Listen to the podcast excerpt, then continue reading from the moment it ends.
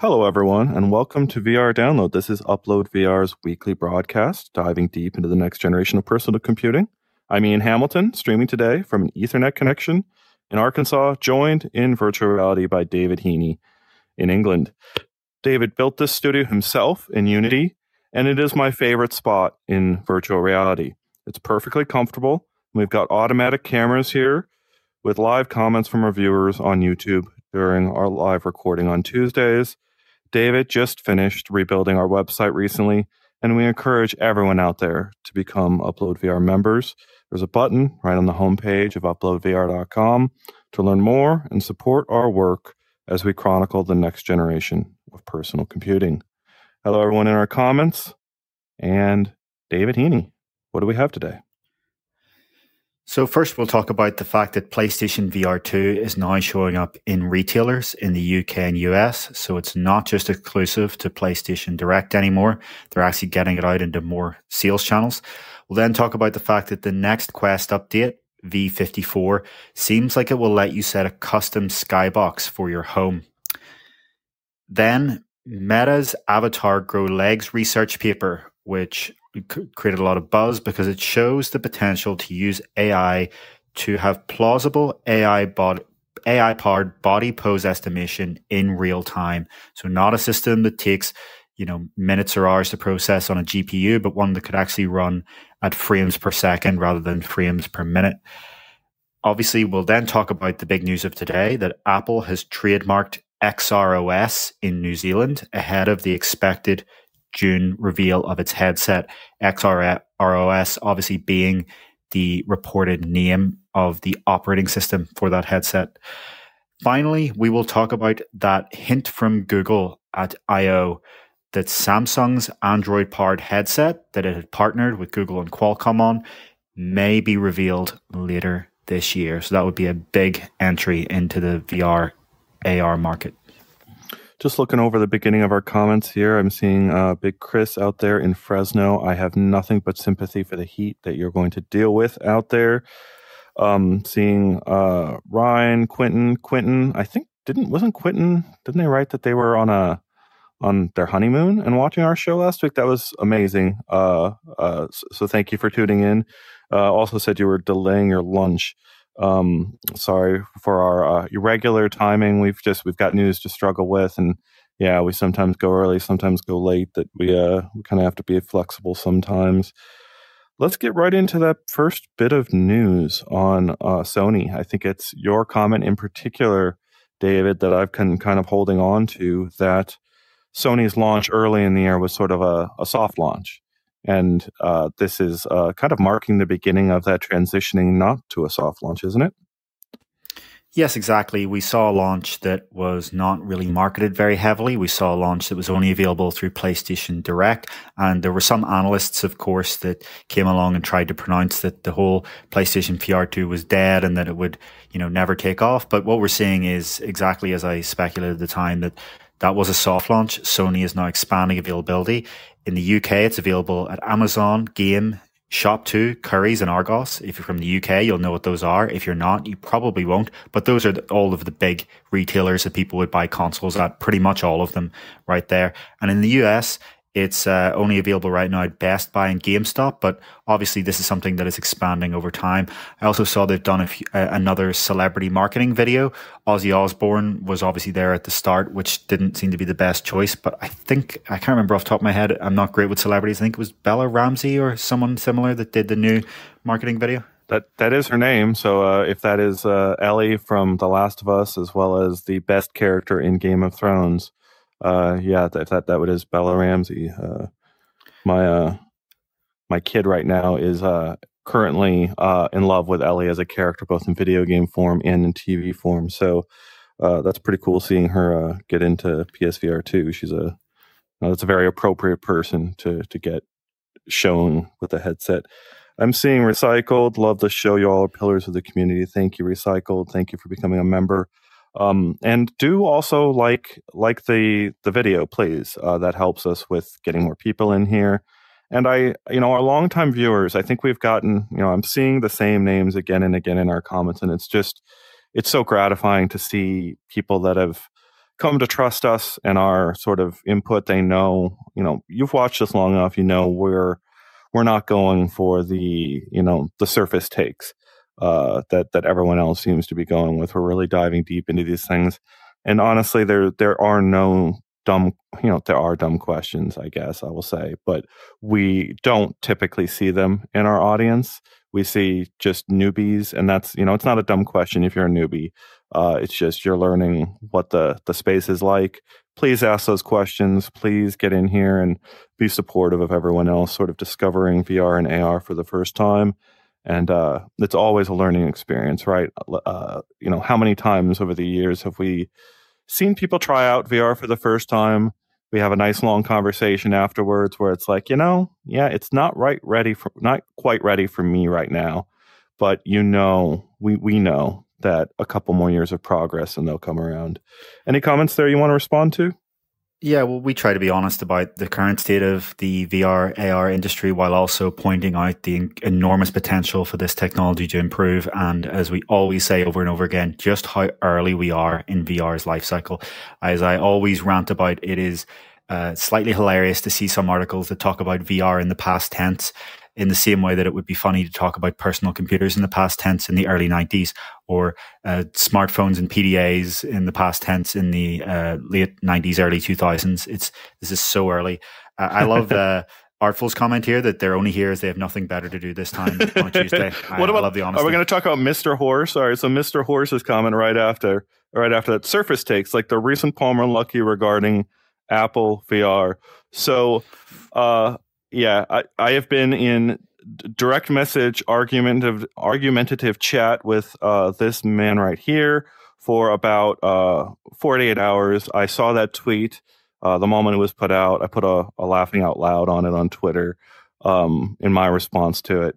Uh, we have been in uh, extreme debate over whether and how to cover that tweet. So, uh, I guess for people that aren't familiar, uh, Palmer Luckey, co founder of Oculus, over the weekend tweeted uh, the vaguest of tweets the Apple headset is so good. And uh, I, I'm just going to put it out there that there was nothing stopping him from 24 hours later coming back to his Twitter feed and saying, What are all the headlines about? I was talking about the AirPods Max.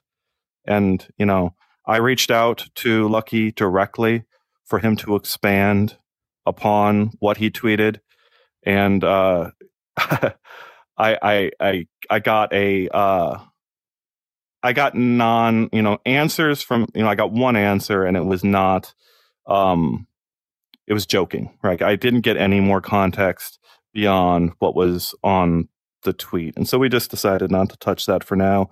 We are going to have we are however going to update our our look at what Apple is doing uh, pretty deeply pretty soon, and uh, try to provide some some helpful information there. Yes, for sure. Uh, so just to kind of round up the PlayStation VR news here, I think you know we're seeing availability expand, marketing go up. The only two questions are just how heavy is Sony's game lineup for the second half of this year? You know, what are we going to see in Q3? What are we going to see around the holiday season? What bundles are we going to see? And then the biggest question of all, are sales good enough that the price will stay the same? Or will we see at the very least a major bundle sale around the holiday season? You know, $550 is a lot. Will we see something like a $450 holiday bundle from Sony? And because what we saw with PlayStation VR, at least when I looked at the stats over time, is that that seemed to be when they really shipped units. It was when they had these bundles and they had these especially bundles that were heavily on sale. I'm seeing uh what is it show complaining about our games coverage. You know, I'm I'm going to fight back at that, right? Like we have had uh changing of the guard in our games coverage, right? So there's that to consider. People have watched us for a long time. But I stand by uh, our reviews uh, generally, and I stand by our top lists of recommended games, and those are very, very valuable things uh, for people out there getting into VR for the first time. Um, you know, you you don't want to wade through an enormous amount of of bad stuff. You don't want to spend your money on uh, terrible games and sort of regret your time in VR. And you know, like I get the people that want to play the best first person shooter, the people that want to be on the best squad in VR and like rank up and and uh, communicate with their team, get through that. But I think that is a very small view of what the VR market is. That is a it's an extremely small, narrow uh, way of thinking about what this content offers people. And you know, I'll I'll point people to H3VR all day long over on Steam. Hot dogs, horseshoes, and hand grenades, uh, built by uh, a small team for half a decade, more than that, uh, building this game from the ground up as like the best gun mechanics in VR as well as the best shooting range you can go into VR. And it's a fantastic experience that anyone with a PCVR headset who has just a passing interest in uh, those things will find an amazing experience in there. And we cover the shooters as well, but it's just, it, it is a small thing, isn't it? Yeah, but I, I mean, that aside, I would defend our games coverage. I think if you look at Henry's review of Breachers or Harry's review of Vertigo 2, I think those are both excellent summaries of those games. And, you know, I, I was looking recently at our website analytics, and VR gaming is actually our most covered topic. We cover more VR gaming news than anything else because right now, regardless of you know how sizable VR gaming is in the long term, the, the vast majority of, of usage of virtual reality today is for gaming, and that's you know we understand that, and that is why most of our coverage is about gaming. Yeah, people still uh, butthurt about what the bat, uh, what bat is still amazing. So, uh, yeah, let's move on to the next subject. What do we got up next? So we're going to talk about the fact that the public test channel build of the next Quest system software, V54, has an experimental option to let you set a custom home skybox. And now it doesn't sound like something huge, but the reason that we we want to talk about it is because it may point to more customization coming in the future. Because you may remember in late 2021, when Meta announced Horizon Home at Connect, the big update that allowed other people to join your Quest Home, they also said that they would add the ability to build and customize your home in the future a little further out. Now, Horizon Home's social features shipped mid last year, but now, you know, a year and a half after that, a little further out, we've had no customization for your home. You can choose between homes. You can upload a 3D model, not officially, but it works, of homes, and you can find plenty of those on SideQuest. But there was no way to actually edit the home in real time. This skybox setting is, is seems to be the first actual implementation of that. And, and to be clear, if, if you don't know what a skybox is, it's just that far off 360 degree image that composes of the sky beyond the 2D geometry. So every home obviously has a skybox already. And with this new set, uh, setting, you can choose between three pre built ones or upload your own. And so there are obviously, you know, ways to do that. I, it would be very interesting to see. I think John Carmack talked about on his podcast with Meta CTO the idea of actually generating 360 degree images with generative AI. So I'm sure if this does become a feature on Quest, someone will have a very uh, someone will make a service that lets you do that. You can just type in a text description of what you want your skybox to be. It could be from maybe your favorite fantasy series or whatever, and then put that straight into your Quest home.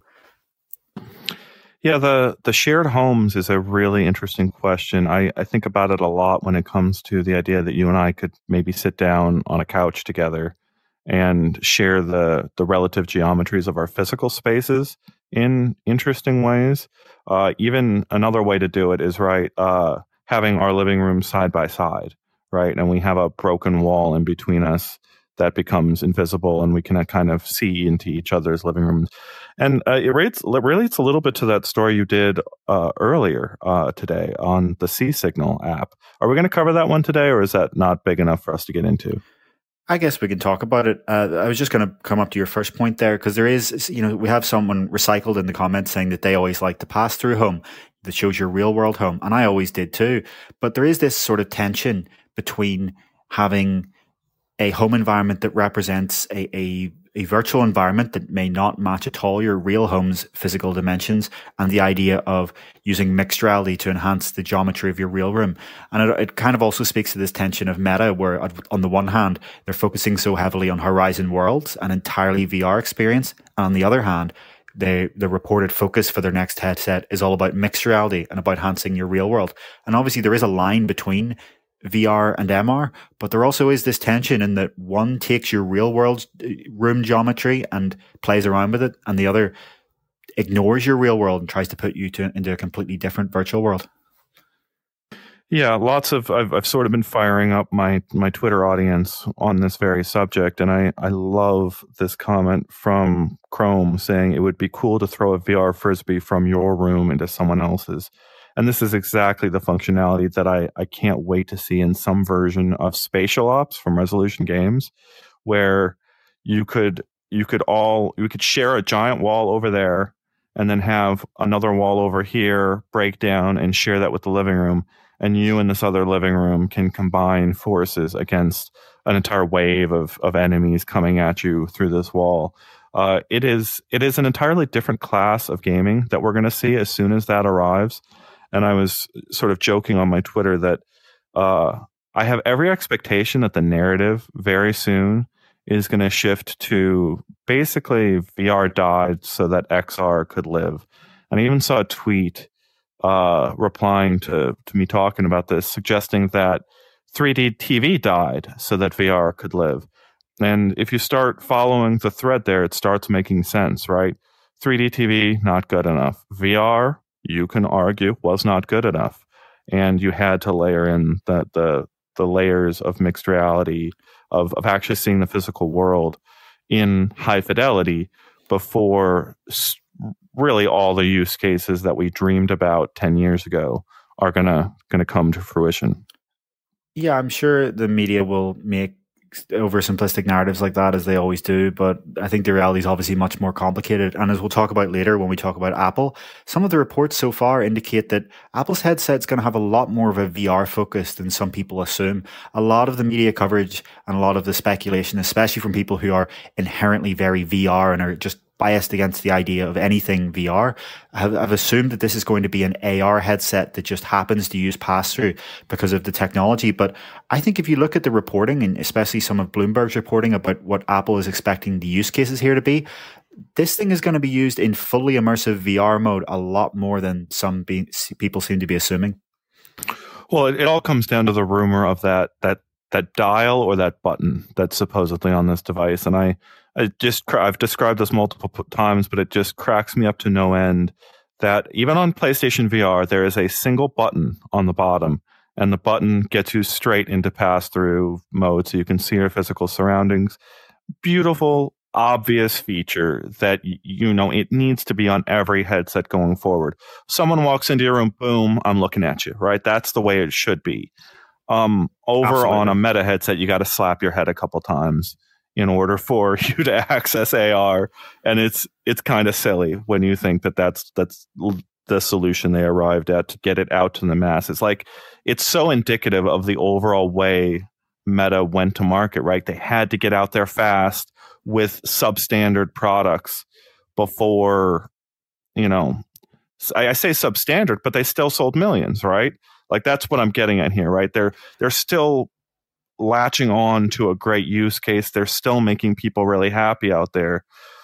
But it's also valid to argue that Apple and Google and others backed off until they could get this the second layer of the platform in place, right? This this mixed reality layer. Yeah, I think there's two ways you can look at that. Obviously, Meta the Quest was never designed to ha- to be a mixed reality headset. The original Quest, and nor was its immediate successor, Quest Two. The the fact that the pass through was even usable beyond just for setup was more just a coincidence. It was an accident that they managed to come up with an algorithm that would run in real time on a mobile processor that would give you depth correct pass through, and the mixed reality was all kind of built out from there. So th- it's not surprising that there's no hardware button for it. That it had to become this gesture because of that. But you would expect that Quest Pro probably should have had a button for it and it'd be a big missed opportunity if Quest 3 doesn't. And you can argue, yes, that, you know, Apple and Google and others may have held off until things were ready, but there's also a counter argument there that, you know, they were only actually encouraged to come back in after the success of Quest. That, you know, there's the, Google killed Daydream and they decided, they specifically said that they weren't going to release a Quest competitor. And then come a few years later, as we'll talk about at the end of this show, when we talk about that Google Samsung partnership, you see Google stepping in again. And I think the success of Quest is no coincidence to that occurring. Yeah, a lot of you know these these these competitive you know it gets like it's it's what we're arguing against right we don't want to oversimplify the competitive pressures we don't want to give too much credit to one organization for doing too much it's it's there's a lot of credit to spread around for for for moving these things forward in little itty bitty increments and arriving at a solution. Um, any comments you want to respond to, or do you want to move on to the next subject? Uh, I just there was a commenter earlier that pointed out that they're on the public test channel, and Meta has actually taken away that custom home skybox option.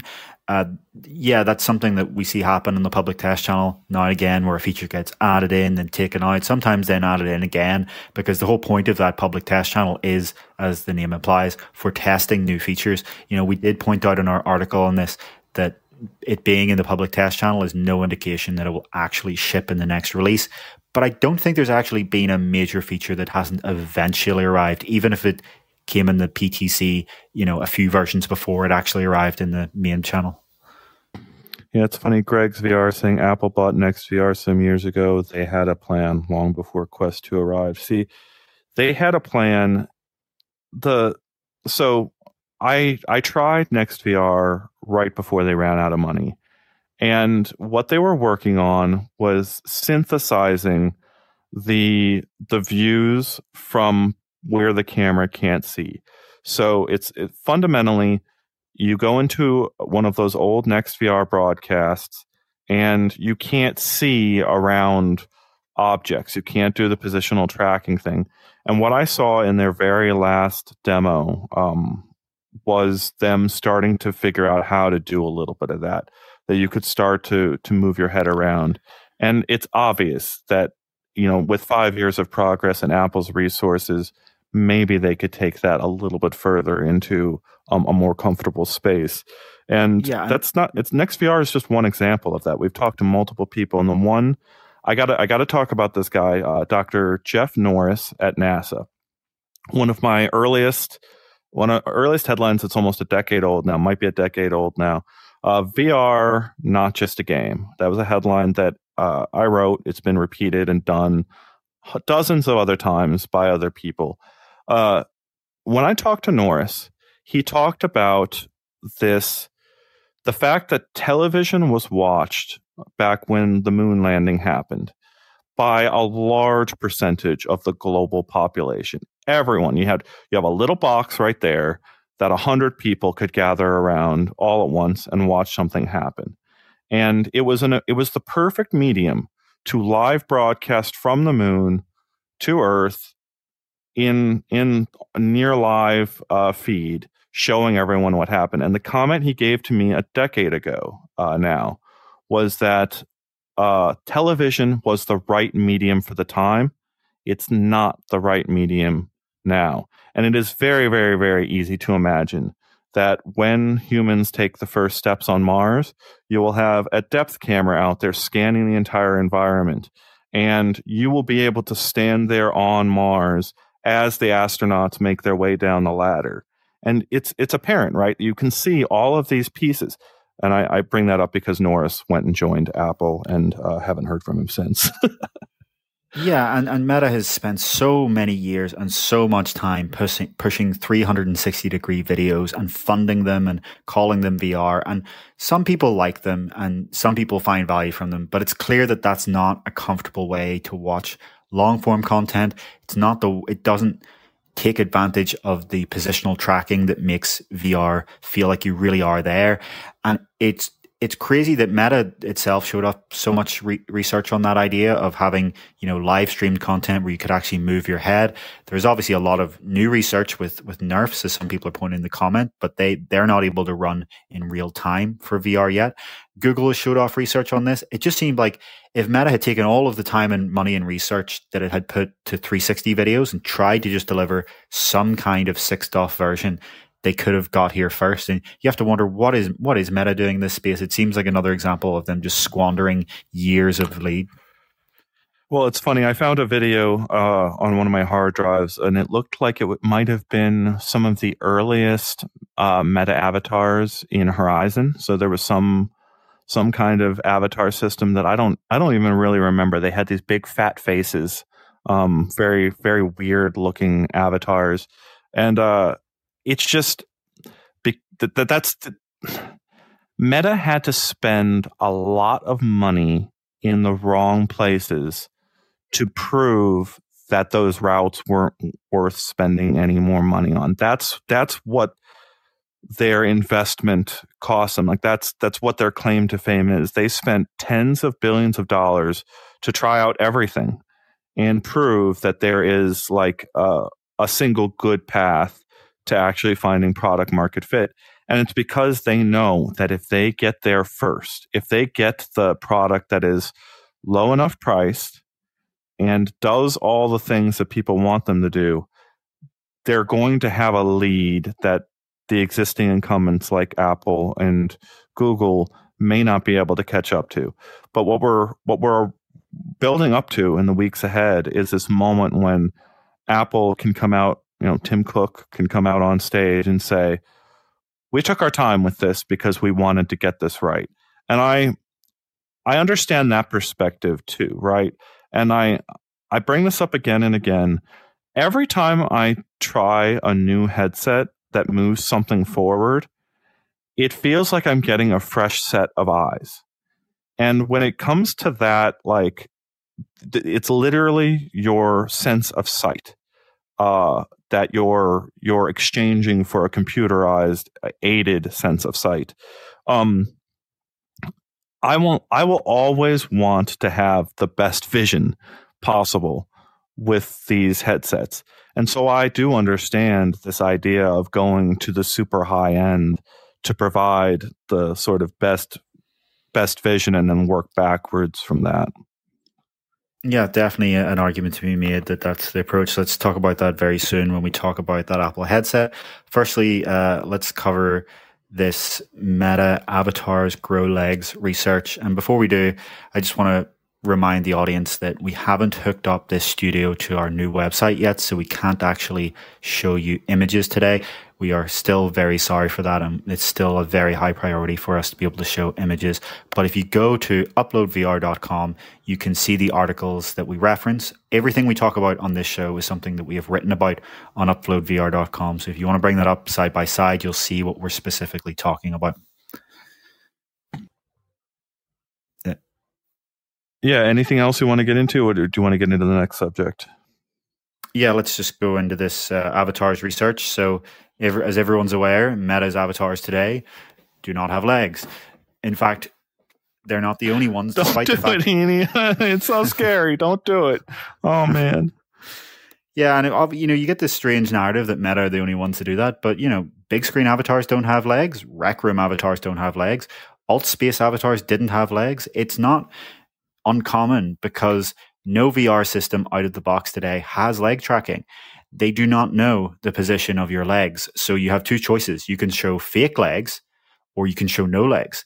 When you show fake legs, they you, you get a lot of artifacts of, you know, shuffle legs and warping and distortion. It's fine when you're just, you know, assuming that someone is standing up or crouching and moving around in a thumbstick like a first person shooter. The problem comes when you're in a social environment where you can transition between being seated to standing to leaning around on a table. That's where you know, it just doesn't work.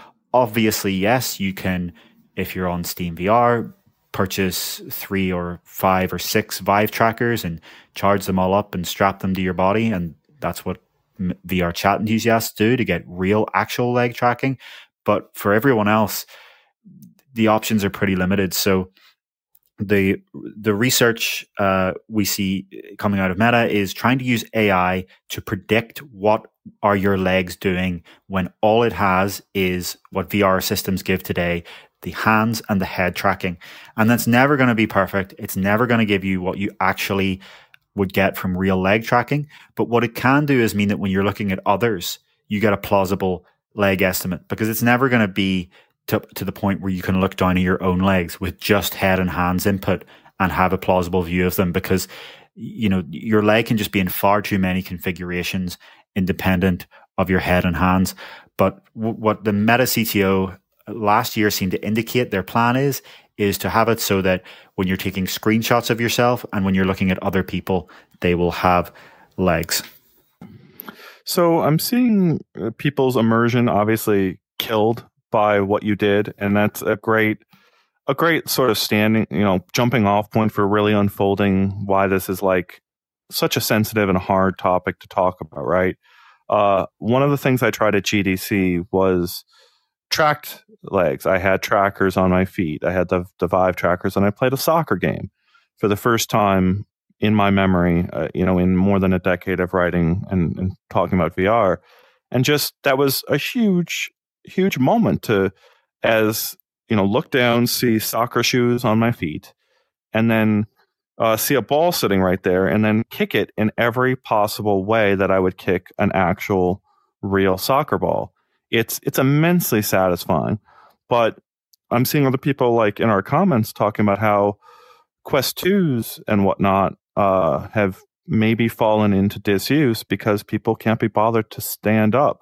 So you've got like these these dramatically different things where some of the most like the things that actually get you up off your butt and walk around are immensely satisfying when they work right but there's actually a larger market for things that you just sit back and enjoy by looking around so like how does a dev settle on what my market is and that's how you end up with things like like pistol whip and beat saber and all these uh, synth riders, all these rhythm games that use your hands and reimagine dancing essentially as a hand based input because that's all the technology will allow at this point in time.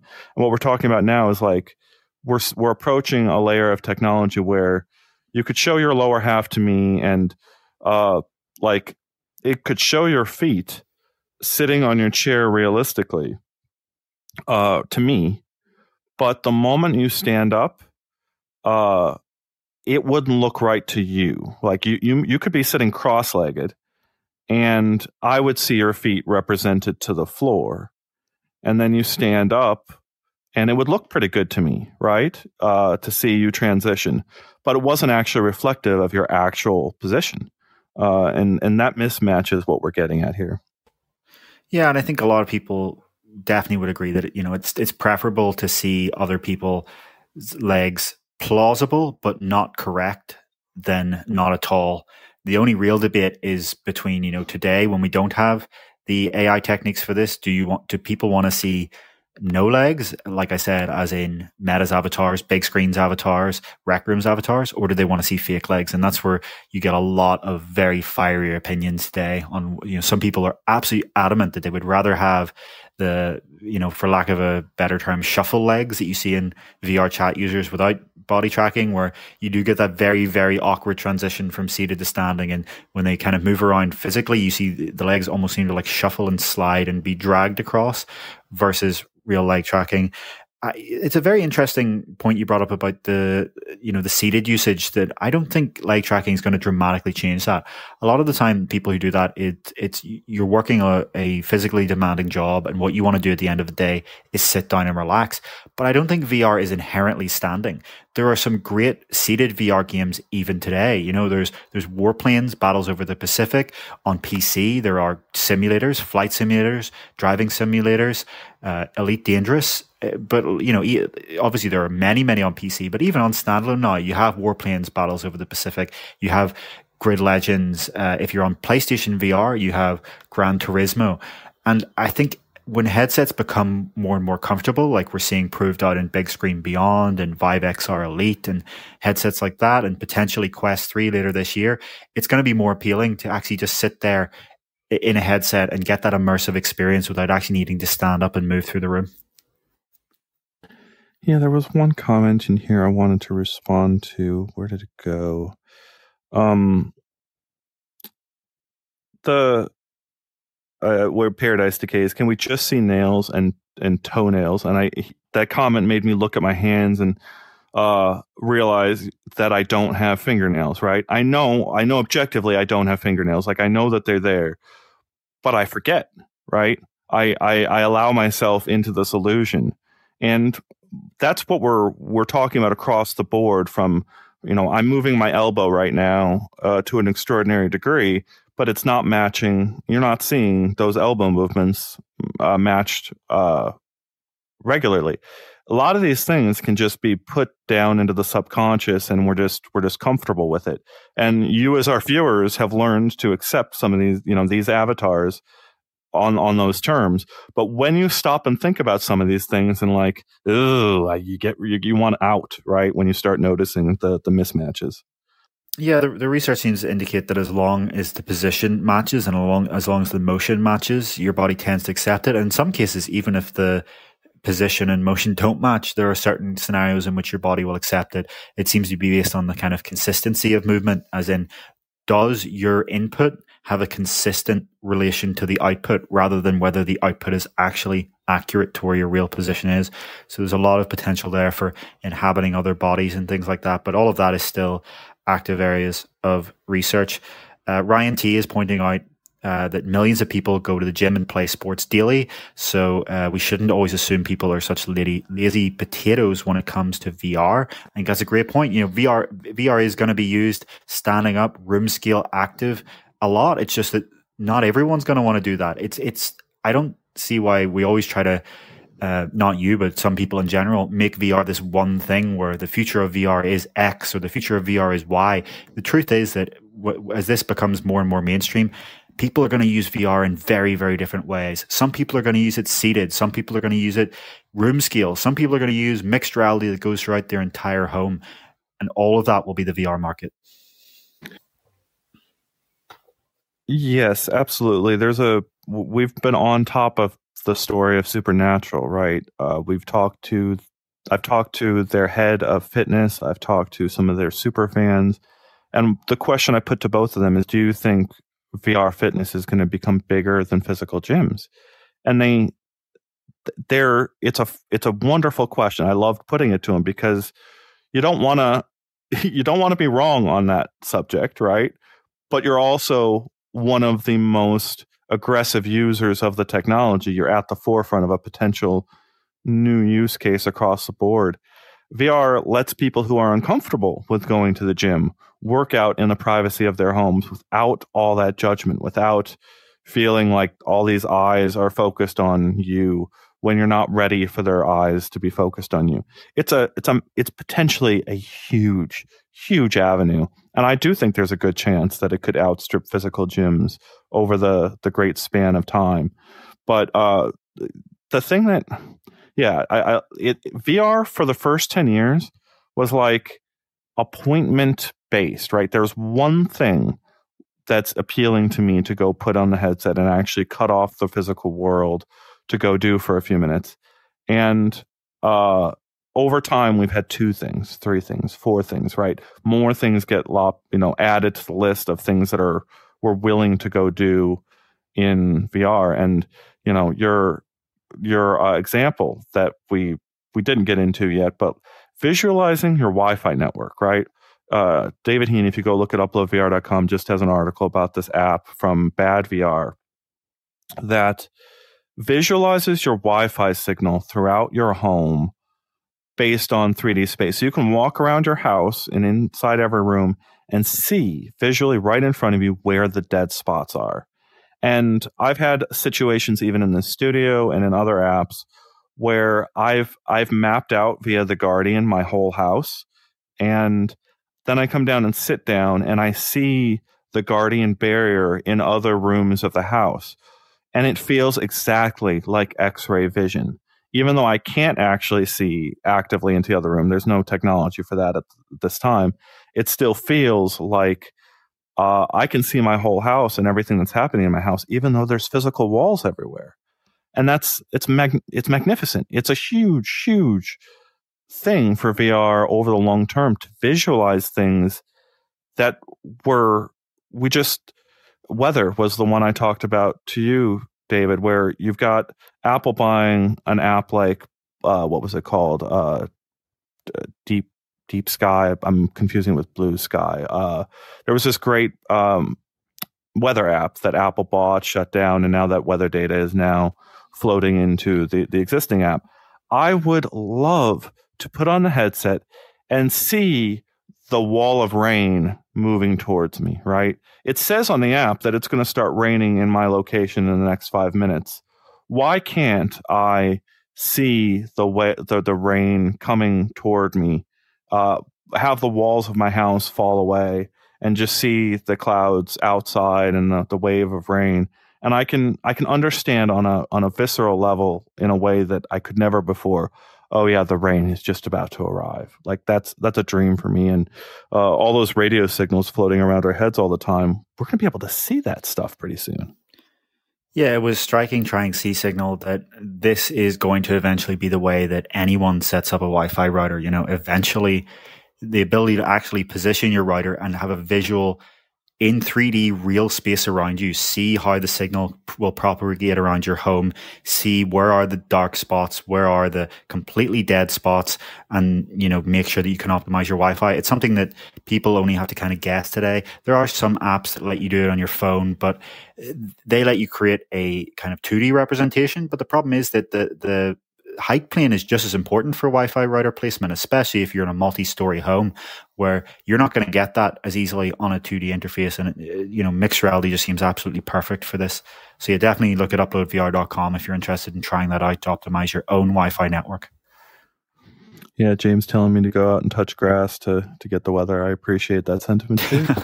um, the uh, hi hi Steve in Santa Barbara. Thank you for tuning in. Uh, as always, it's always really great to see where everyone is tuning in from kind of underscores the power of VR that we can be in virtual reality on two different continents and uh, an audience that's global can can watch us. And yeah, James also pointing out that that, that, app was called Dark Sky. Uh, Garrett B is just asking for a quick summary of what happened with the legs again. So what happened was that Meta's researchers published an AI research paper showing how AI could be used to generate plausible positions for your legs. If you want more details, go to uploadvr.com and just scroll down to the future tech section and you'll see that article where you can read all about it.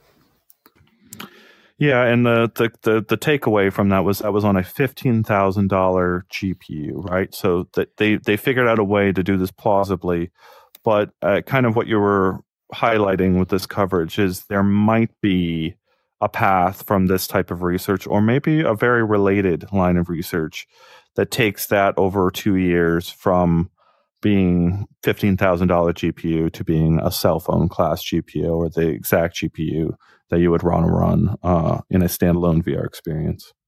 Yeah, exactly. So this is just the first step of getting that to run in real time on any GPU. As you point out, it's a $15,000 NVIDIA V100, but that's it sounds extraordinary and it sounds like that will take a very long time, but it's not the case. In machine learning, uh, th- these kind of algorithms do get optimized in a matter of, you know, one, two, three, four years. And the same uh, ML algorithms that power the voice of Siri on your phone today used to run on $15,000 GPUs just a few years ago.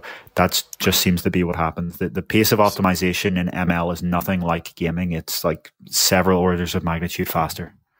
Alyssa tuning in from Colorado. Thanks, Alyssa, for tuning in and making this comment that uh, would love to have access to my phone while inside the metaverse. And I saw someone else mentioning phone.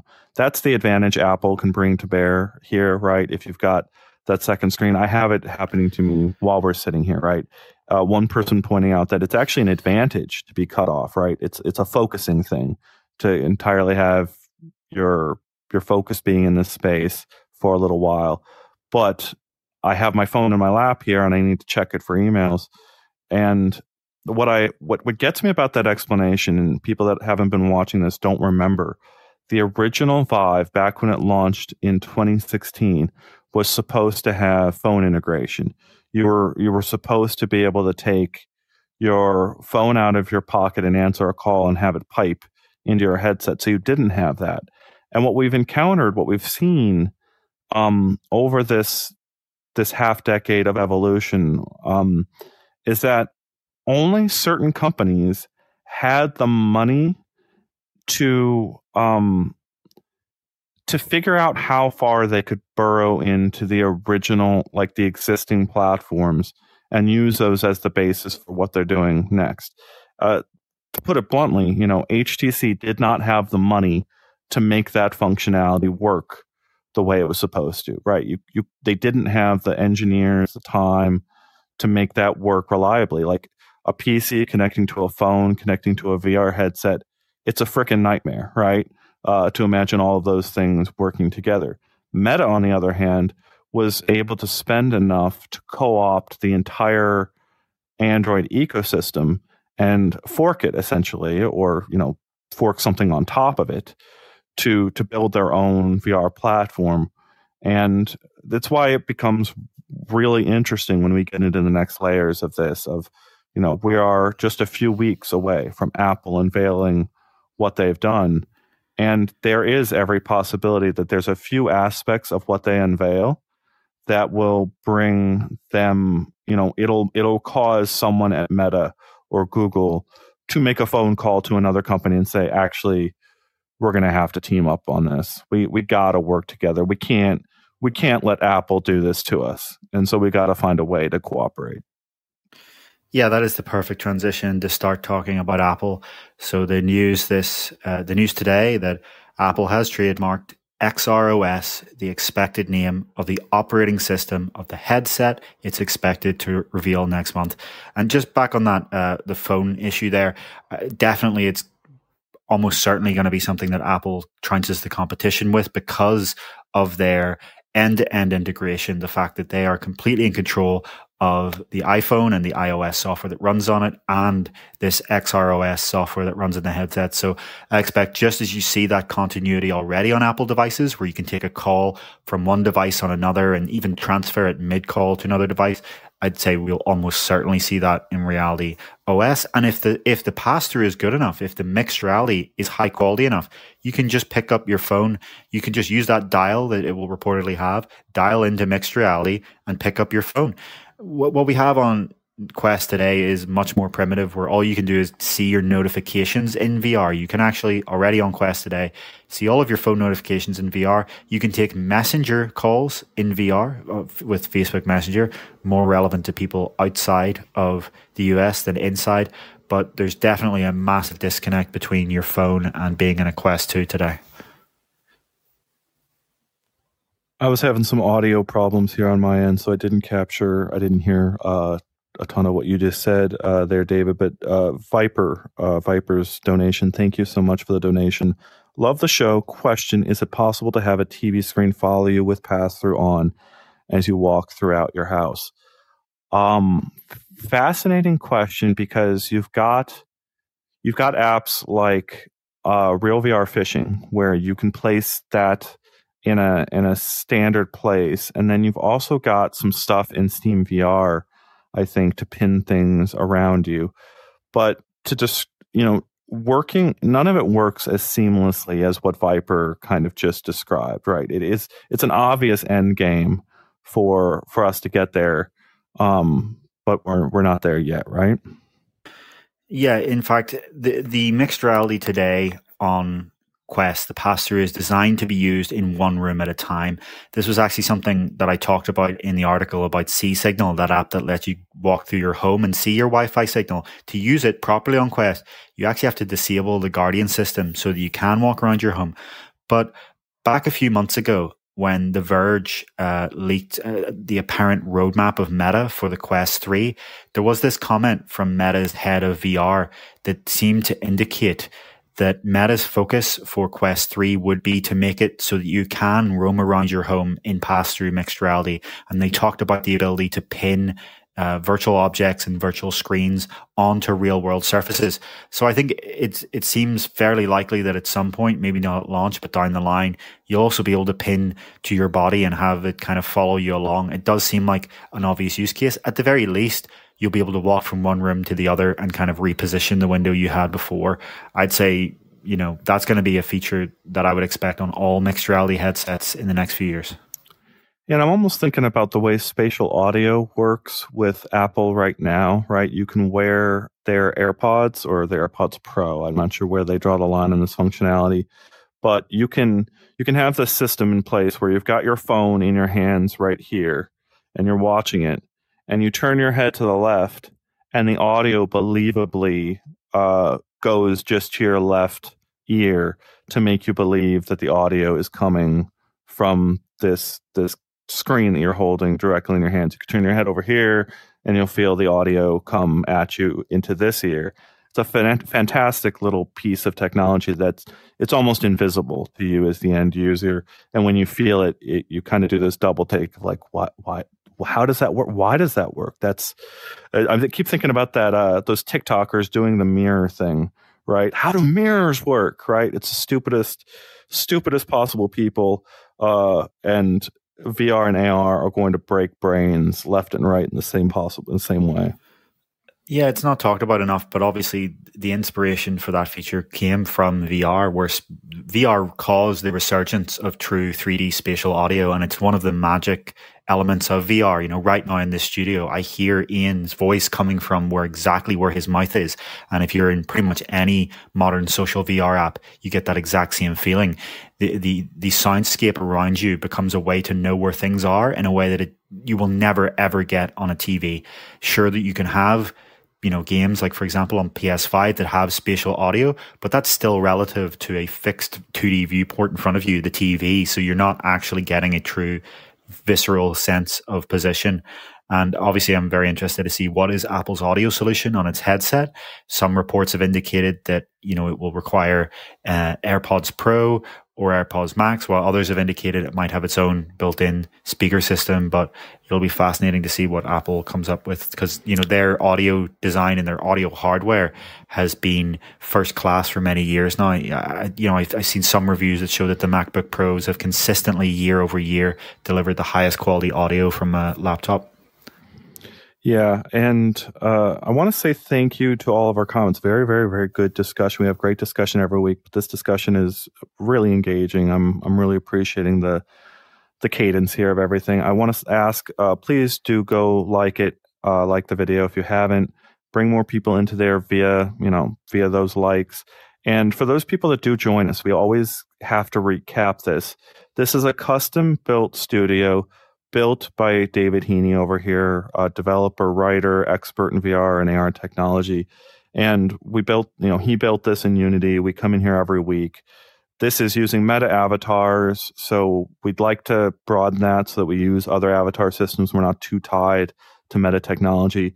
And we understand that these avatars are awkward and weird. But we have every expectation that if we keep this show going, you keep coming into our audience again, we get hundreds and then maybe thousands of people tuning into this over time, this is going to become way, way more compelling over the long term. And uh, yeah, we understand like this is not perfect right now, but we're all moving in in the same general direction. And I just want to say thank you to everyone that's been with us so far and and keep keep helping us on this journey. Yeah, I think that's a, an apt description of much of the VR industry from hardware to software in general. But with Apple's headset, there may be a step change here where we finally see something that passes a quality bar that we haven't seen in any consumer hardware before. But, you know, to me, the, the reports so far suggest that Apple's headset may be priced around $3,000. So to me, it's not going to be surprising if for $3,000 they can produce something that blows the socks off any Quest that costs, you know, 400 to $1,000. That's not the surprising part. To me, what's going to be really interesting is, you know, what relates to this story today is what will Apple do from the software perspective? Because while the original iPhone, yes, was an impressive piece of hardware, it was not the hardware that actually made it the breakthrough revolution that inspired pretty much all of smartphones and much of consumer technology for the past uh, decade and a half, almost two decades now. It was that software. It was a radical, simplistic reimagining of what consumer software could look like. And if you look at the kind of awkward complexity of meta software today, if you look at just how hidden behind, you know, a, a very strict model of grids of apps uh, and not much in the way of first party software, a build the SDK and let other developers figure everything out mentality, and a a ship the org chart difficulty of a completely fragmented software experience that seems to be changing from month to month. There is a huge opportunity here for Apple to come along and deliver a fresh look at what VR software could be and what mixed reality software could be. And, uh, you know, I, I am far more excited to see Apple's operating system than the actual hardware, although I'm sure the hardware will be impressive given that it is expected to be $3,000 show uh, asking what's so weird about the meta avatar seems fine. Totally get that. There's there's plenty of people that that understand what this is, but imagine you're you're a new user. Uh, you've you've just been lured into our our video here by all the likes on the video. It's like what is what is going on here? And you there's like a moment of just why am I looking at the Sims talking about virtual reality? Like I I totally that's a totally valid reaction to what this is. And the point being like we've we've got into this uh, multiple times. I went to a demo last year with Meta where they had demonstrated photorealistic avatars. I put on a PC powered headset and had a one to one call with a person on uh, thousands of miles away. So a Meta employee, thousands of miles away, spoke to me and I believed that there was a floating head right in front of me that looked like like a human head. Like it was it was a human. It was a person speaking to me uh, from just a few feet away. And this demo was done on PC hardware. It was research grade. They had to do a, an extraordinary scanning system over on that person in order to get that avatar in, into place. They had to have a PC power for my headset to see and respond to that person.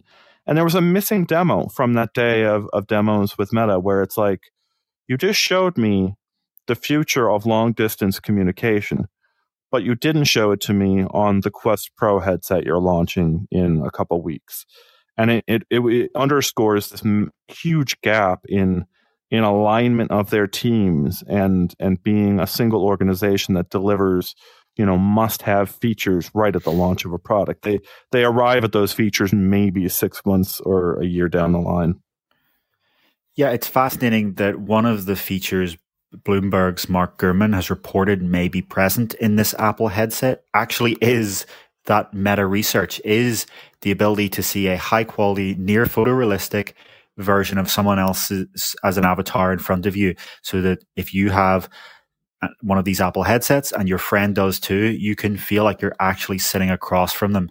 Uh, reportedly, that will be limited to one-on-one conversations. It will be a FaceTime-like experience, just because it does take so much computational resources. And so, this Apple headset is reportedly going to use the M2 processor that's featured in some of the latest MacBooks.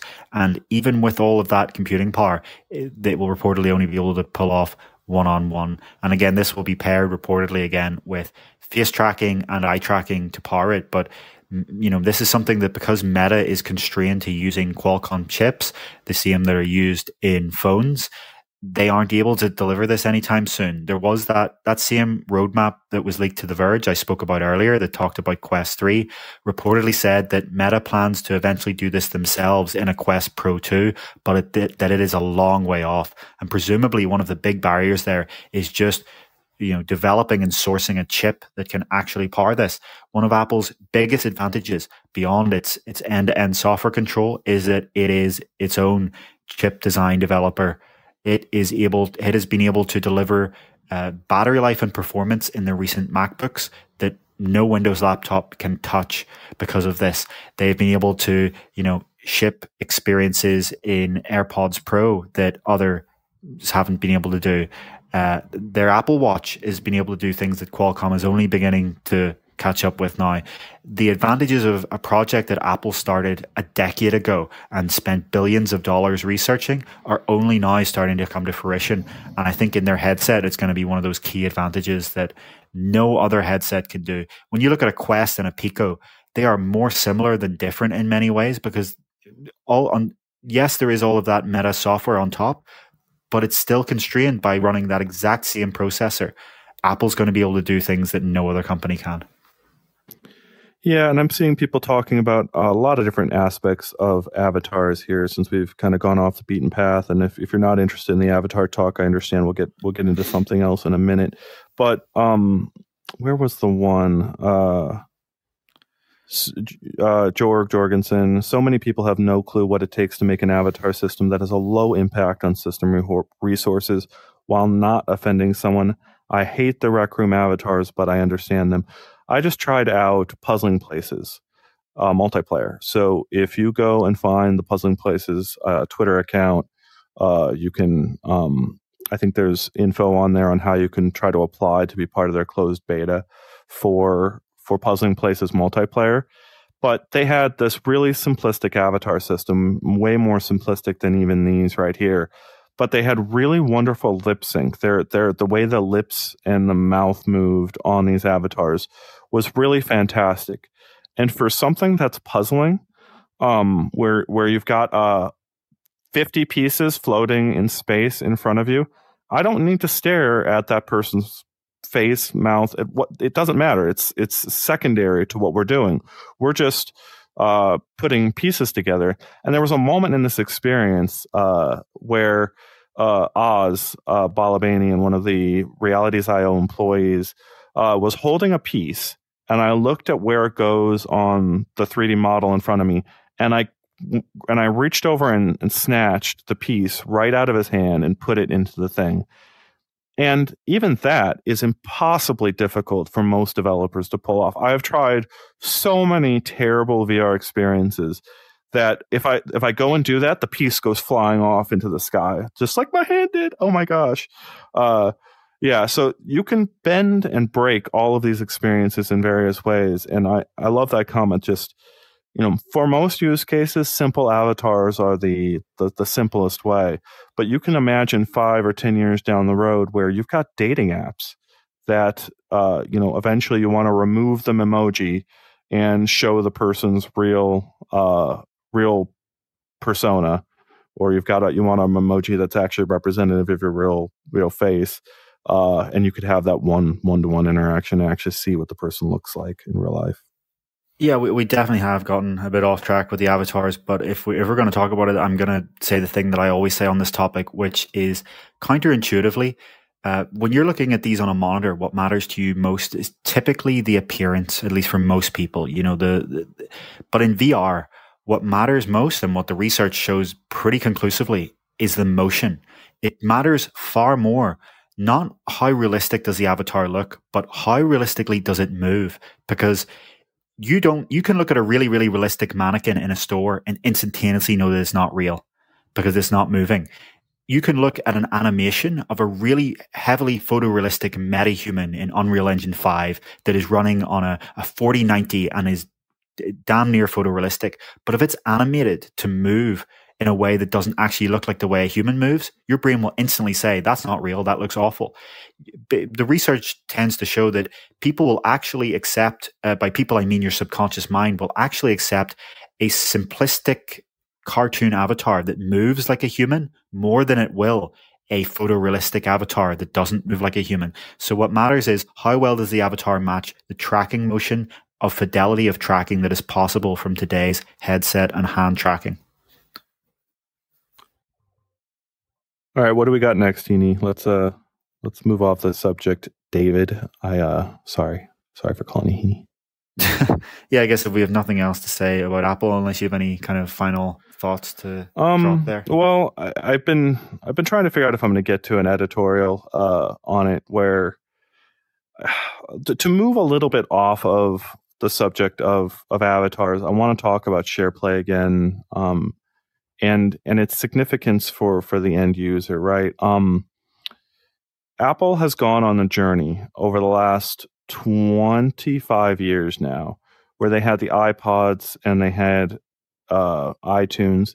And there was this behavior that was happening more than two decades ago where people are downloading the the entire library of music, right? Got put online, right? People started sharing peer to peer ways, not using any ISPs out there, uh, any any servers, any dedicated servers. They were sharing from their computer to another computer and sharing pieces uh, using a protocol to share these files with everyone. And it was this very obvious, like the music industry is dead if we don't find a way to monetize these songs.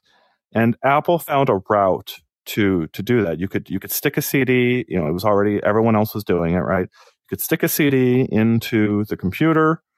You could have it look up the CD and get you all the track names and then have MP3 versions of those on your computer.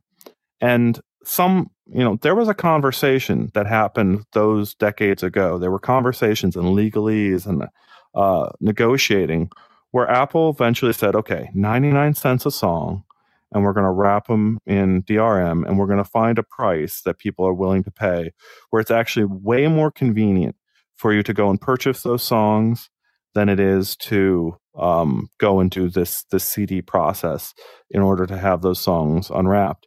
And now we have this we have libraries of music that can't be played without authorization. Um, because of this 20, 20 plus year evolution. I, I know there's a lot of people in our audience that have hard drives full of movies that they've acquired from various places. You could download various things. Uh, you could download Handbrake and rip rip uh, the DRM protection off of DVDs and sort of do the same process you want with your movies. But it never got uh, it never got as widespread as what happened to the music industry. Where I'm where I'm going with this is that um, these next platforms and the way that two people share a bit of media is is I, am convinced it's going to be what it all boils down to. That the companies that pick the right way for us to share media that give users freedom to do what they want with their content are, are going to win the day. And right now on Apple's SharePlay system, both people have to own a piece of content in order for you to both watch the synced up version. You have to have two subscriptions to the stream, the same streaming service. You've got to have um, both purchase the same movie in order for you both to throw it up there. Meanwhile, there's places like Bigscreen where I can just go in and someone is streaming from their PC some movie for me to go and sit with others and just watch in a big theater, right? It's what you've got here, uh, you know, it's it's both Apple's biggest strength and potentially its biggest weakness. They have spent billions of dollars and 20 plus years ironing out licensing agreements with every major provider of, of art in the world. And if someone else comes in and finds a way to do that kind of sharing without requiring you to have these multiple subscriptions and jump through all these hoops, it's going to win the day. Yeah, I, I couldn't agree more. In, in, real life, you can go to a friend's house and they can put on their Netflix or a movie that they've rented and you can watch it together. They don't have to walk through the door and also be subscribed to Netflix. For VR to be a viable uh, socializing alternative in that sense, or to be, you know, something that's really, really compelling for hanging out with friends that are far away, it needs to have that capability. But one thing I would note is that I wonder if a the the movie industry is as uh, amenable to this idea as the music industry was, and B, I wonder if Cook can do what Jobs did because from what I've read about how iTunes came together and how this happened, it was very much so something that Steve Jobs did personally, and that something that he had these relationships with these me- these media people where he came in and you know used a style that today would not fly in the very you know corporate uh, what's the word? Square apple. A, a style of communicating and making deals and working with other companies that you know would just not come from the kind of executives that you see at any tech company today never mind the kind of very sort of pr style uh, corporatist apple that we see today. So I, I do wonder if that era is potentially over Yes, absolutely, and it is one of the one of the core questions we're going to be looking for over this next few months. Uh, Meta just rolled out uh, what is it, Peacock? You can go and enjoy Peacock content. You get I've even got multiple emails in my inbox saying I've got three months of free Peacock that I can go into a VR headset and watch all alone. and it's the it's the most isolating bad idea. But what I think I see in that deal is Zuckerberg or Bosworth has to go and talk to the head of NBC and say, "Hey, let's trial this before we actually flip the switch on co-watching." And uh, it, it makes sense that those those deals need to be established by Meta. But what I'm what I what I'm kind of getting at here is like you know um, I don't know how how this gets managed or how like unlicensed content gets gets smacked down is kind of uh scary. It's scary to think of those those notices going out to people, right? Uh, you know, I know you know people that did go and do uh, LimeWire and BitTorrent back in the day. They got they eventually got letters from lawyers, and it you know scared them over to uh, not pirating their content, right? Uh, what is it? The the person that got jail time for sharing, um, what was it? The Love Guru, I think it was. They they got a super fine for uh, sharing the Love Guru. What a horrible like example to set to everyone else in the market, right? Like, what a horrible, horrible movie to to get uh, to get in trouble for. Yeah, it'll be fascinating to see uh, at that June event what Apple's strategy is around media sharing because it is it is potentially one of those magical use cases of VR, the ability to sit beside your friend and you know hear them from your left ear because they're sitting to your left while you hear the movie coming from in front of you because that's where the, the virtual screen is. And have a, a co-watching experience it just is not practically possible with so, traditional technology. So show futuristic. In fact i'll extend this to why are there no legal and meta curated options for renting movies reading pdfs together? These are the relationships i'm surprised at. So uh, seven years ago now or something like that i found the terms and conditions sitting somewhere on Meta's on Facebook servers where they outlined the way you could rent a movie and then have up to five guests. I think it was. It was four or five guests come and watch that movie with you. So they had they went through this uh, more than half a decade ago, trying to build some some kind of licensing partnerships with the big media companies. And it was back on the Gear VR Oculus Go period when nobody's going to wear those headsets for two hours to watch a movie to begin with. So the whole effort just languished and died. But they did. They've tried it. They've tried it multiple times and they've they failed. Yeah, and I think you have this problem where there's so much churn at Meta and they've changed, you know, obviously it was Facebook back then. They've changed the entire structure. The, you know, it was Oculus was a subsidiary, then it was a division, then it was rolled in, then it was Reality Labs and sorry, it was Facebook Reality Labs, then it was Meta Reality Labs. The, the company has changed so much and and churned through and so many of the original executives that that ran those projects probably work at a different company and they've probably moved to five different companies by then given you know the average tenure in silicon valley tech firms that you can see that it may have been someone's vision that hasn't worked for Meta in five years. And what you see in Apple that you don't see in almost any other tech company, especially the likes of Meta and Google, is the ability to actually set and follow a long-term vision that is dictated by a executive who takes charge of the project and takes responsibility for the project. And what you often hear a, from a lot of ex Meta and ex Google employees is that it's there's nothing like that at those companies. It's complete chaos where there is just no overall vision and structure because no one wants to actually uh, set a goal and a vision and actually make the p- uh, people follow through on it. Everyone's coming straight out of college, able to work on their own special snowflake project that gets abandoned and uh, uh, completely removed from the store a year later because no one actually ever wanted to keep picking up on that. Well, yeah, when you've got a lot of layers of middle management, right? There's a lot of finger pointing to do and and uh, blame to try to offload to other people when these things don't work, and that is one of the things that I've seen reiterated about Apple, right? That that there is a single point of failure. There's a single person who is in charge of that thing, and I don't I don't know that Meta has has been able to match that. But there is this moment coming up just a few weeks away where uh, everyone at Meta can point to Apple and say, "Do that." Right? Let's go. Let's go do that immediately. Yeah, if you look at how Meta responded to Snapchat and TikTok, it's very clear that they have no qualms with looking at what succeeds at other companies and just shamelessly copying it.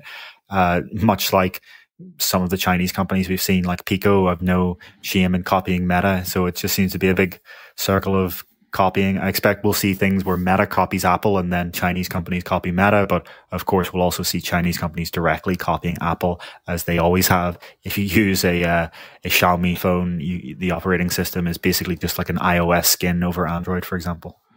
Yeah. And, uh, I think the I think we're ready to move on. We got one more uh, one more subject. Yeah. Is that right, David? Yeah, one more subject, and that is the hint from Google that Samsung's Android powered headset could be revealed later this year. So if you haven't been following this story at all, in February, Samsung revealed that it was partnering with Google and Qualcomm to develop XR hardware, with Qualcomm providing the chipset, just as it does for Quest and Pico and Google handling the software. So then uh, last week at Google's I/O conference, Google was talking about their partnership with Samsung on smartwatches, where Samsung a few years ago abandoned their own Tizen operating system for smartwatches in favor of letting Google handle the, the, the operating system with Wear OS. And so they said, and here's the quote, our partnership on Wear OS with Samsung has been amazing, and I'm excited about our new Android collaboration on Immersive XR. We'll share more later this year. So that seems to confirm that Samsung's allusion to Google handling the software means that this headset will be Android based, just as you know Wear OS is Android based. Yeah, show futuristic. Still getting on that last subject a little bit, talking to Mr. Horse. I used to be a comic book nerd, loved going to the shop and chatting and reading, not understanding why it's not a thing in VR. That was an experience. I love that. I that's that's a specific experience I've never had, and I, I love the idea of thinking about that being born again in VR. And I'm thinking specifically of John Carmack, right? He has been messing. He, he's talked about how he has a ridiculously large comic book library, and he has built, gone into VR and built these uh, like these tools for that stuff. But uh, we go back to Horizon Worlds, and like, is Horizon Worlds the place where people are going to bring their PDFs and share them in that social way, or is Horizon Worlds the place where you can go and watch the biggest new blockbuster movies and and go and pay for a ticket to go watch a couple of those with friends? Um, I want to talk about Android and this you know, this very apparent thing that both Samsung and Google are going to face just a huge uphill battle in trying to get devs to come back to their platform. And both uh, David and I and people in our audience will also agree like the number of people who were burned by what Google did previously to both Stadia. Am I saying it now after it's dead? Am I saying it right now? All Stadia. these years? I think it's Stadia. Stadia. Stadia forget it. it's Stadia. Uh, Stadia. I'm gonna keep saying it wrong. I'm gonna commit. Um, and uh, you know the way they killed that after barely getting it out the door, and the way they killed the Daydream, you could come to Google. Google could come to you and say, "Here's a million dollars to build your game for us exclusively for a year."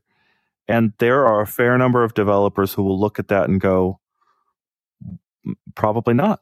I can't I can't do that. I can't take that risk on a platform that is going to get abandoned like this. Um, what I want to push back at that, since everyone is apparently looking at and knowing that that uphill battle is is ahead for them. Google, if, if this next generation of device is really mixed reality focused, it's it's a new layer that lets you focus on your surroundings. We know that Google has lens and all of its AI based technologies that they could roll out and say, okay, here are actually all of the APIs for learning about your surroundings. And this is the layer that we are asking devs to build on top of. So Google can come out uh, and say, actually, out of the box on Android based XR headsets going forward, you're going to get a wealth of information about the world around you just based on Google's AI technologies alone, and then also hand in hand with that wealth of information, like we talked earlier about the Wi Fi signals, right? That's an obvious one that Google themselves could build. But they can say, okay, this is what we did ourselves with three, four, five apps. Now we're also opening that up to developers to go and build all those things too. I have every expectation that's the kind of Android system we're going to see in a, in a few months uh, still, do you think that's going to be enough to to get people building on Android again? Yeah, so so core features like that are obviously going to be important, built-in first-party features, but those I think are going to be a lot more relevant. By those, I mean Google's AI tools like Lens are going to be a lot more relevant when it comes to glasses that you use out in the real world. In your home, people are still going to be using those immersive VR apps and those kind of uh, encompassing mixed reality apps that we expect to be see being used on Quest 3 and on Apple's headset. So, like you say, with, with the uh, retreat on Stadia and with some of the things we saw in the past, like Google's previous VR platform, Daydream, that they pulled away from developers without giving it much of a chance, they're going to have a real uphill battle in convincing developers to build on their platform. It, if you talk to any game dev about their sentiment on Google, it is it is really just atrocious. Like this, the Stadia situation has left such a bad taste in people's mouth because, as, I think I mentioned in a previous show, there were developers who were actually building games for Stadia when they learned from the general news media that Stadia was dead, and those games were just instantly killed off. There, there was no kind of long term commitment there it's it's interesting to see how will this Samsung Google headset slot into the market. Where will it be in comparison to Apple, and where will it be in comparison to Quest? Will it be high end enough and sort of have a smooth enough software experience that it can compete with Apple? And if not, will it be cheap enough and have enough games and immersive content that it can compete with Quest? Or will it be stuck in the awkward middle ground that a lot of current headsets are stuck in, like, for example, Vive XR Elite, where it's just neither. It's neither good enough to compete with the high end nor cheap enough and available enough to compete with the low end. It's it's going to be a difficult one to see. I, am interested to see what Samsung Samsung does from the perspective of hardware, though.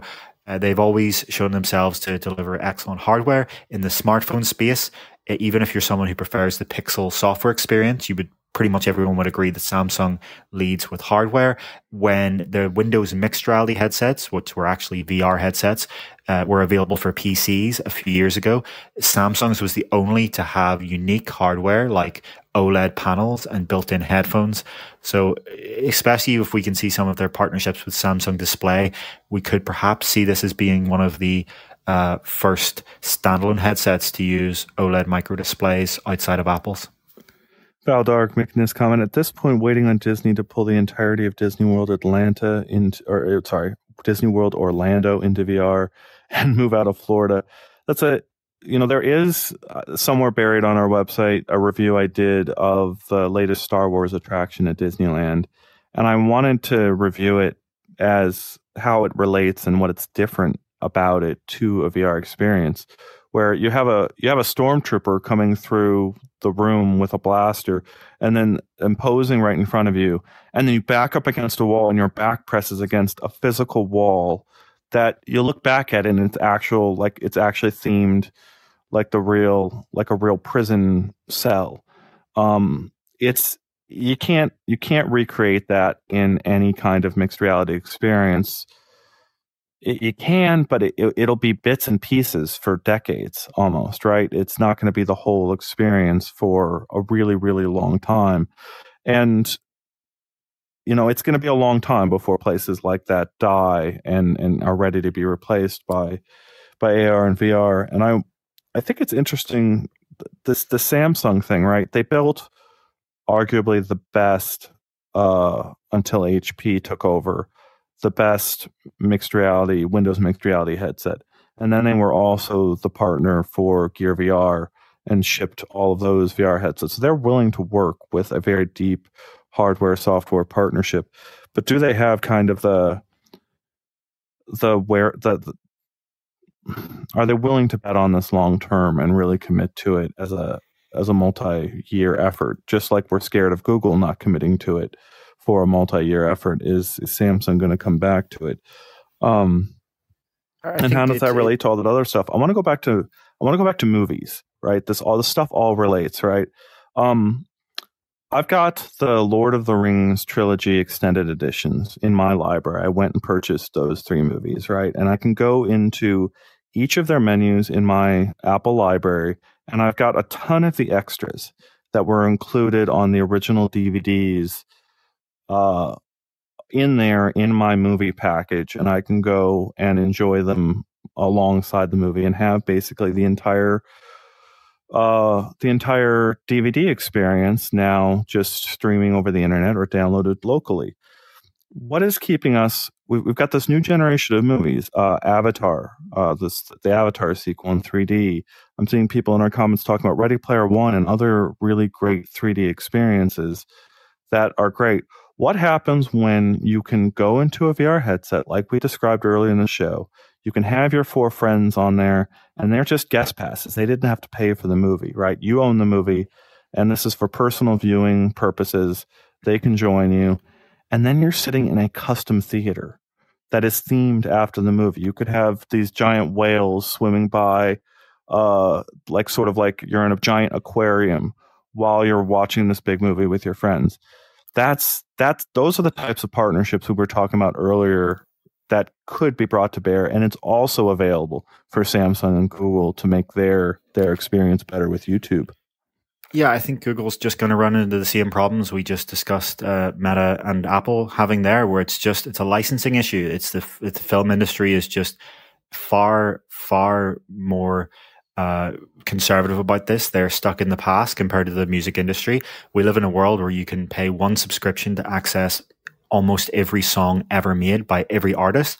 But if you want to access all of the streaming platforms, it would cost you, you know, $150 a month or something ridiculous like that. And even then, you you don't have every movie ever made. These studios that run these streaming services don't even have the vast majority of their own library. When you look back over the past fifty years in this, it, it, movies are and TV shows are still one of the only uh, types of digital media where piracy is more convenient. And I, you know, the reason I use that exact wording is because that was what Gabe Newell of Valve, uh, the terminology he used when he talked about the motivation for Steam and Steam's business model and Steam's focus was to make purchasing games more convenient than pirating them. And that's something that the music industry has done. It's something that in many cases, you know, the audiobook industry has done. And you could argue that the, you know, the book industry has done as well with subscriptions. The movie industry is the only one that does not do that today and the TV industry as well. So there, there that's going to be something that takes, uh, place in a, in a much larger battleground than just VR and AR. But when it comes to the commitment of, of Samsung and Google, I, I don't think Samsung's the one to worry about here. They've they are a huge, huge conglomerate that have shown the capability to stick with many different types of hardware products over many years. I do think it's going to be Google is going to be that big worry, and you could see a possible future where to these two things happen. And I'm just speculating here, where Google does eventually decide you know, three or four years down the line that this new Android VR AR experience hasn't been as successful as they wanted. And then Meta decides to let other companies use their software platform and Samsung keeps producing the same hardware but shifts over to Meta's. Just as in the smartphone era, we saw a lot of companies that were previously building for non-Android operating systems switch over to Android in the long term. Nokia, for example, with Windows Phone, and BlackBerry, for example, with their own OS. Yeah, to take some of my uh, sort of talks earlier that I, you know, take it a little bit further, what I was kind of hinting at earlier, uh, aka Big Worm saying they want their money. That's why writers are striking. That is absolutely accurate. And I, I do think about what what effect the writer's strike is going to have on these studios making their deals with the big companies, right? If if you've got four or five major studios that own most of the movies in the world, they have to think about how much money they're going to pay the writers of that content uh, over the next few decades and how you know how those licensing agreements will be constructed. But you've you've also got to add to this that Apple is producing its own content, right? So you could have a situation like Severance. Uh, I just saw that Severance season two is delayed due to the writer strike, but you could you could hypothetically go and have a viewing watch party with several others, and you're sitting in like the office of Severance, right? You could be sitting there and the office can be over there and then you're watching on this big screen with your friends over here. The ex- the other example that I think is like a I'm going to I'm going to come back to my my uh, walkabout and fill out your bingo cards.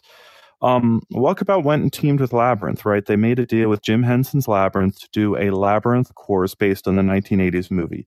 You go and play that course. It doesn't use the original music from the movie.